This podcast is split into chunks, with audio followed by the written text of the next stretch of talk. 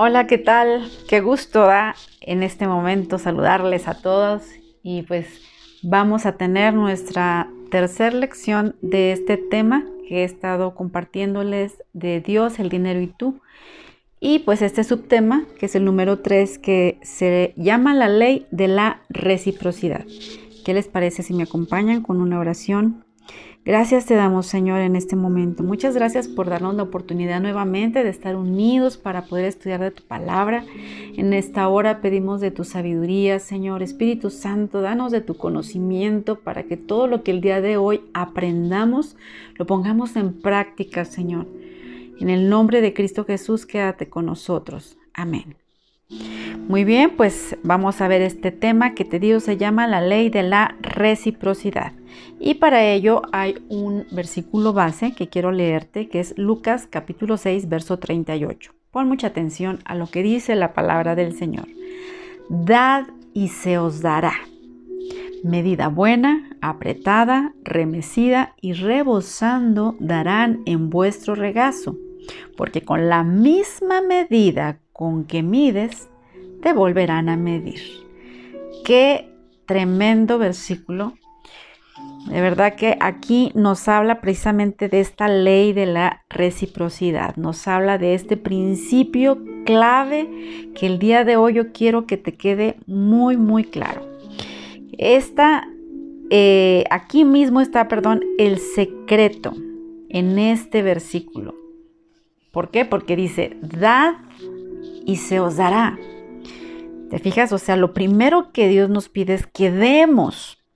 Dice, si tú das, se te va a dar y no solamente queda hasta ahí, sino que Él te va a dar, que dice, medida buena, apretada, remecida y rebosando, darán en vuestro regazo. Recuerdo al pastor que una vez nos compartió este versículo y nos explicaba muy bien cómo es que, eh, que, que nos antes, bueno, en los costales se ponía la semilla y por eso haces referencia a este versículo, ya que se ponía la semilla en los costales y se empezaba a remover, para que toda la semilla se fuera hacia abajo en la base y que no hubiera espacio, sino que estuviera bien apretadita. Por eso dice que apretada, remecida y de esa manera estaba rebosando ese costal. Imagínate eh, un costal bien llenito, ¿verdad? Que hasta ni tú misma lo puedes levantar, tú mismo lo puedes levantar. ¿Por qué? Porque está completamente así como que relleno. Entonces dice la palabra del Señor, dad. Pero lo primero es da y se te dará. Ser recíproco. Si tú das, se te va a dar. ¿Y qué se te va a regresar? Medida buena, apretada, remecida y rebosando. Ahora sí, porque con la misma medida con que mides, te van a volver a medir. Qué tremendo. Esto se aplica y vamos a ver más adelante no solamente en las cuestiones de dinero, sino en todos los sentidos. Este principio de Dios es universal. ¿sí? En todas las áreas de nuestra vida es aplicable. ¿sí? Por eso es importante que nosotros entendamos, comprendamos, que asimilemos esta verdad, esta, esta ley de la reciprocidad He escuchado muchas veces personas que si dicen, es que a mí nadie me llama por teléfono, es que a mí no me mandan un mensaje, es que a mí no me invitan a comer, es que porque a mí no me dan. Bueno, es precisamente porque muchas veces nosotros no lo hacemos y queremos recibir, pero no queremos dar. Sí, esa persona que nadie le invita a comer, que nunca le hacen una llamada, que nunca le mandan un mensaje, debiera preguntarse, ¿lo estás haciendo? O sea, yo quisiera preguntarle, ¿verdad? ¿Tú lo estás haciendo? Y si no lo estás haciendo, ya es tiempo de que empieces a ser amigable y empieces a invitar a lo mejor a alguien o ya hacerle una llamadita a otro o enviar un mensajito. Porque de la misma manera en que tú lo hagas con los demás, tú vas a recibir. Pero si nosotros nunca lo hacemos y estamos pidiendo y pidiendo y pidiendo, denme, denme, denme, denme, o sea, ¿de qué se trata? La palabra de Dios es clara. Da y vas a recibir. ¿Sí? Lo que siembras, recibes. Si sembramos amor, cosecharemos amor. Pero si sembramos amargura, rencor, coraje, ¿qué crees que vas a recibir a cambio? O sea, obviamente de la abundancia del corazón habla nuestra boca. Entonces, realmente, ¿qué es lo que tú quieres? Esa es una pregunta que debes hacer en este momento. Porque yo entendí mucho más este principio cuando veía el ejemplo de un campesino. O sea, imagínate qué absurdo sería que un campesino sembrara maíz y enseguida se encara con Dios fervorosamente ahí, clamando al, a Dios, rogándole, Señor, dame melones grandes y jugosos, por favor, quiero melones, tú puedes hacer un milagro. O sea, hasta Dios, me imagino que diría, bueno, ¿qué te pasa? No, estás medio mal en la cabeza. La semilla produce su misma especie. De la misma manera, lo que damos es lo mismo que vamos a recibir. Esta ley se aplica, como te decía, a todas las áreas de nuestra vida. Lo que uno siembra es lo que recibe. Cada quien tiene a su lado, por ejemplo, la pareja que escogió, ¿verdad? y que cuidó y todo esto. Pero hay gente, hay personas que luego se están quejando de las esposas. Y no es que ya no es cariñosa, es que mi esposa ya no hace esto, no hace el otro, no hace aquello, no. Bueno, yo quiero preguntarte a esas personas que se quejan de su esposo o de su esposa. A lo mejor no es todo lo que tú quisieras, pero quizá deberías considerar qué has sembrado tú en él o en ella. Porque lo que sembramos, recibimos. Y bueno, Lucas ofrece una explicación más amplia. Nos dice, sean compasivos así como su Padre es compasivo. No juzguen y no se les juzgará. No condenen y no se les condenará. Perdonen y se les perdonará. Eso lo encuentras en Lucas capítulo 6, verso 36 al 38. Pues lo mismito es en el dinero. Lo que sembramos, ¿sí? Lo que sembramos es también lo que recibimos. Bueno, eh, también hay que tener cuidado con la motivación, qué nos motiva a dar, que tampoco sea el que tú des porque vas a recibir y estés con ese pensamiento, ¿no? Que te pregunte, bueno, ¿por qué das? Y digas, ay, no, pues es que si yo doy, Dios me va a bendecir o Dios me va a dar. O sea, no, que esa no sea nuestra motivación. El Señor quiere llevarnos a un plano más alto, quiere que tengamos un corazón generoso por amor a nuestro Padre. Observemos un poquito eh, la escena de la viuda. ¿Recuerdas? La viuda que entregó pues todo lo que ella tenía. Y si te pones a pensar, bueno, ¿por qué Jesucristo observó ese episodio? Si a Jesús no le interesaba tanto los asuntos del dinero, ¿por qué observó ese episodio? Bueno, pues él observó que venía gente, ¿verdad? Muchos se acercaban, a lo mejor eran fariseos o gente que decían entre sí, ¿no? Yo ya hice todos mis gastos, ya pagué esto, pagué aquello y bueno, mm, aquí está todo lo que me sobra. Bueno, es una limosnita para ti, Señor, esto es tuyo. Y llegaban y dice que vaciaban un montón de monedas, ¿no? Porque a lo mejor eso es lo que le sobraba. Sin embargo, la actitud de la viuda era diferente. Ella le entregó al Señor dice la palabra del Señor, todo lo que tenía. Y a Jesús le agradó. ¿Por qué? Porque Jesucristo, nuestro Dios, se fija más en nuestro corazón que las grandes cantidades que tú des. ¿Sí? Entonces necesitamos nosotros dar para poder recibir. Y hay un versículo largo que te lo voy a dejar de tarea, es Lucas capítulo 6, versos del 30 al 35 donde nos habla acerca de varios retos. Nos dice, dale a todo el que te pida. Híjole, está difícil, ¿verdad? Y si alguien se lleva lo que es tuyo, no se lo reclames. Traten a los demás tal y como quieran ser tratados. Porque qué mérito tienen ustedes al amar a quienes ya los aman. Pues aún los pecadores hacen así. ¿Y qué mérito tienen ustedes al hacer bien a quienes les hacen el bien? Aún los pecadores actúan así. ¿Y qué mérito tienen ustedes al dar prestado a quienes pueden corresponderles? Aún los pecadores se prestan entre sí. De lo contrario, ustedes amen a sus enemigos, háganles el bien y den sin esperar nada a cambio. Qué reto tan interesante. O sea, no estamos hablando aquí solamente de del diezmo, no estamos hablando solamente de las ofrendas, de las primicias, no, aquí estamos hablando ya de algo mayor, o sea, de cómo dar a, un, a otros que tengan necesidad. Nos reta bastante la palabra. ¿eh? Y todo esto habla acerca de la, la, parte del Nuevo Testamento. Si nos queremos fundamentar acerca de la parte de la gracia, pues esto lo habla la palabra del Señor en el Nuevo Testamento, o sea, es vigente, por si hay alguien que todavía tiene dudas, ¿verdad? Esto es vigente. Dios es bueno y Él nos da. Y te fijas que Él no se fija en que nomás le voy a dar a los buenitos porque los malos no lo merecen, no. Él da el sol, hace que salga el sol sobre justos e injustos. Y lo que quiere que nosotros aprendamos es que nosotros aprendamos a que es mejor dar que recibir.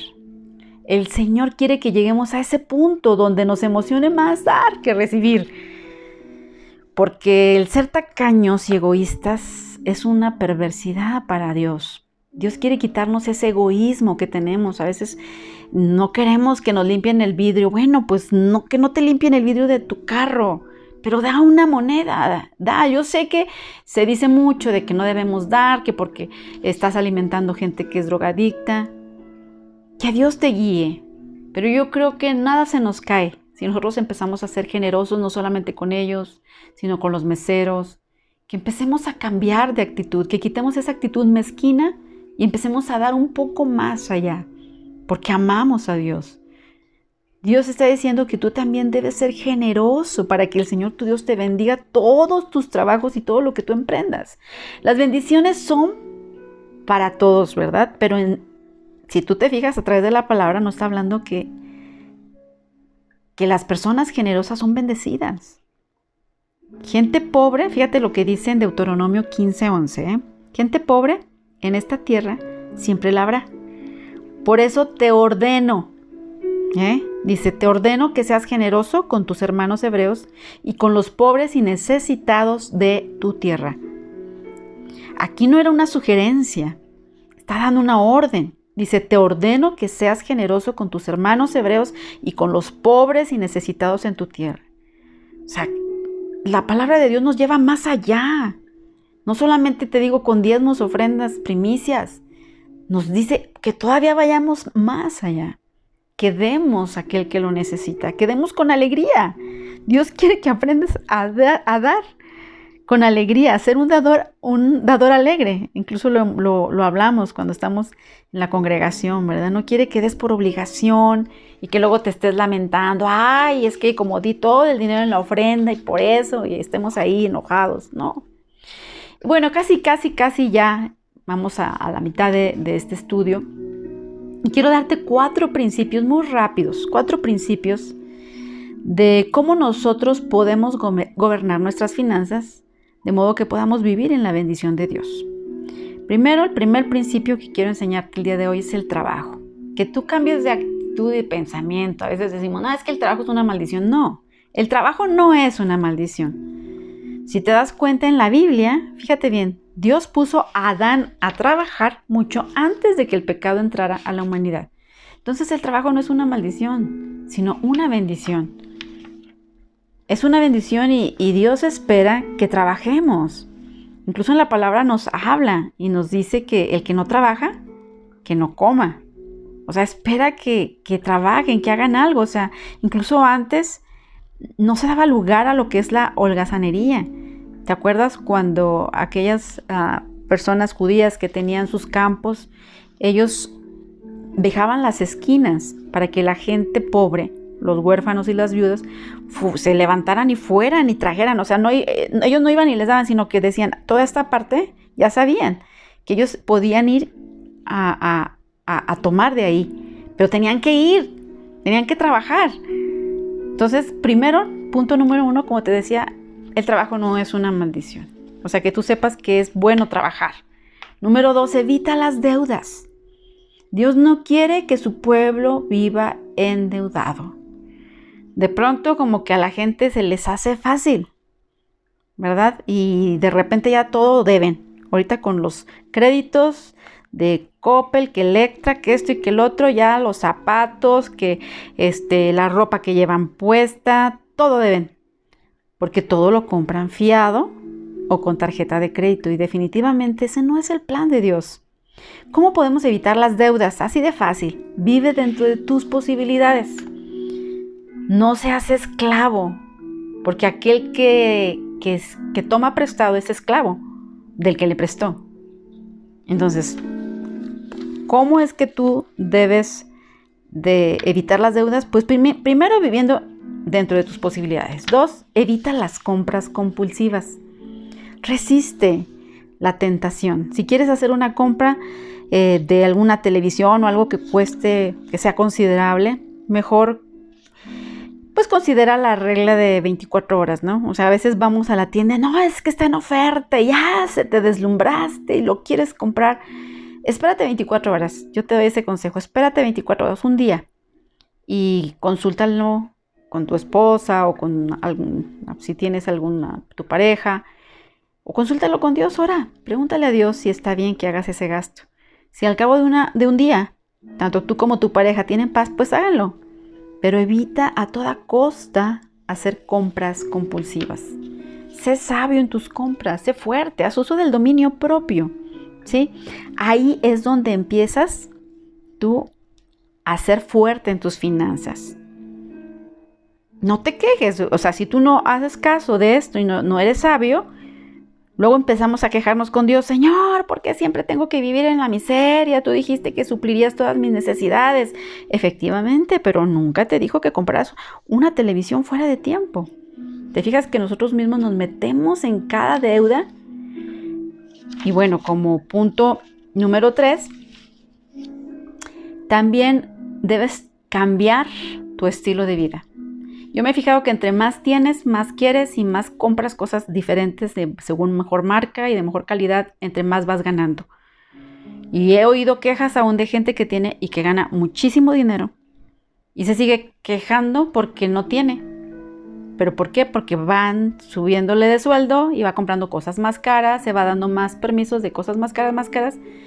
Y en realidad, pues lo que se necesita precisamente es ese cambio, ¿no? Los endeudamientos representan un desequilibrio económico y ese desequilibrio no se debe a la insuficiencia de ingresos, sino a un exceso de gastos. El problema no es la cantidad de tus entradas, sino el monto de tus salidas. Sé íntegro, sé honesto en tu trabajo. Si tú prometes terminar un trabajo determinado día, cumple y termínalo para ese día. Y el punto número cuatro es ten Sé, que, sé generoso ante todo. No sé si recuerdes de Abraham, llegó a ser uno de los hombres más acaudalados y ricos del mundo. El Señor hizo una promesa que Él le dijo, haré de ti una nación grande y te bendeciré. ¿A qué se debió tanto éxito? ¿Con qué propósito prometió el Señor bendecir y engrandecer a este hombre? Dios le dijo que quería bendecirlo con un propósito específico, que no fuera un fondo sin salida, sino eh, que era para que bendijera a los demás. Sí, les decía que debía de bendecir a sus hermanos, aquellos que estuvieran necesitados. Y es por eso que nosotros debemos ir un paso más todavía. En este principio de la reciprocidad tenemos que entender que lo que sembramos cosechamos, que lo que damos recibiremos y que aunque tú pidas, de verdad, y estés pidiéndole a Dios, no, es que dame dinero y es que tú sabes la situación económica y de repente te piden alguien o simplemente ni más ni ofrendas. O sea, dime tú, ¿cómo queremos ser bendecidos si no damos? Si no ofrendamos, si no cumplimos con lo básico, lo primero. Es tan básico y tan, o sea, nos cuesta tanto entenderlo. Pero el día de hoy yo quiero desafiarte a poner precisamente en acción estos principios en esta misma semana. Si tú no estabas diezmando, no estabas ofrendando, que porque no vas a la iglesia, que porque X o Y, Entonces dime, ¿te vas a quedar con todo el 100% de tus ingresos y simplemente dejar pasar la bendición o empiezas a dar? Yo creo que, es importante que, empecemos a, a ser generosos, quitemos esa tacañería. Por eso estamos a veces así. Acuérdate, aquel que da y que es generoso, se le dará más. Y aquel que está caño y que en realidad de veras no ni un quinto da, de veras ni, a nadie, que hasta le duele darle al mesero, aún lo que tiene, muchas veces hasta le es quitado. Hasta se le va el dinero en una enfermedad, se enfermó y ya se le, le ahí se le hace cuenta que trajera un costal con un agujero. Recibe el dinero y así como lo recibe se le va. Y luego está quejándose porque nunca puede progresar, siempre está en la misma miseria, en la misma situación. No es posible que no nos demos cuenta que es cuestión de que entendamos los principios de Dios. Entonces, dad y se os dará. Que te quede bien en tu mente grabado y bueno, que apliquemos estos cuatro puntos que te decía y principalmente que demos ese paso más adelante, ser generosos con aquellos que estén a tu lado, aquellos que te pidan.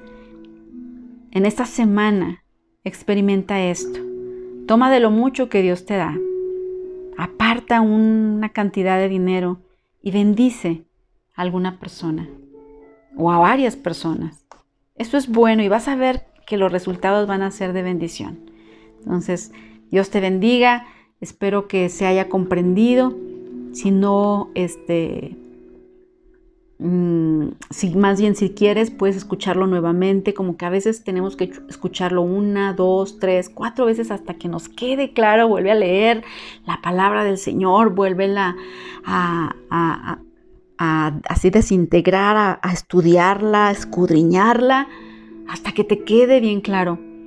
Y para que sepas y entiendas que la bendición está casi, casi ahí. Solamente es que tú obedezcas, seas obediente y que apliques este principio.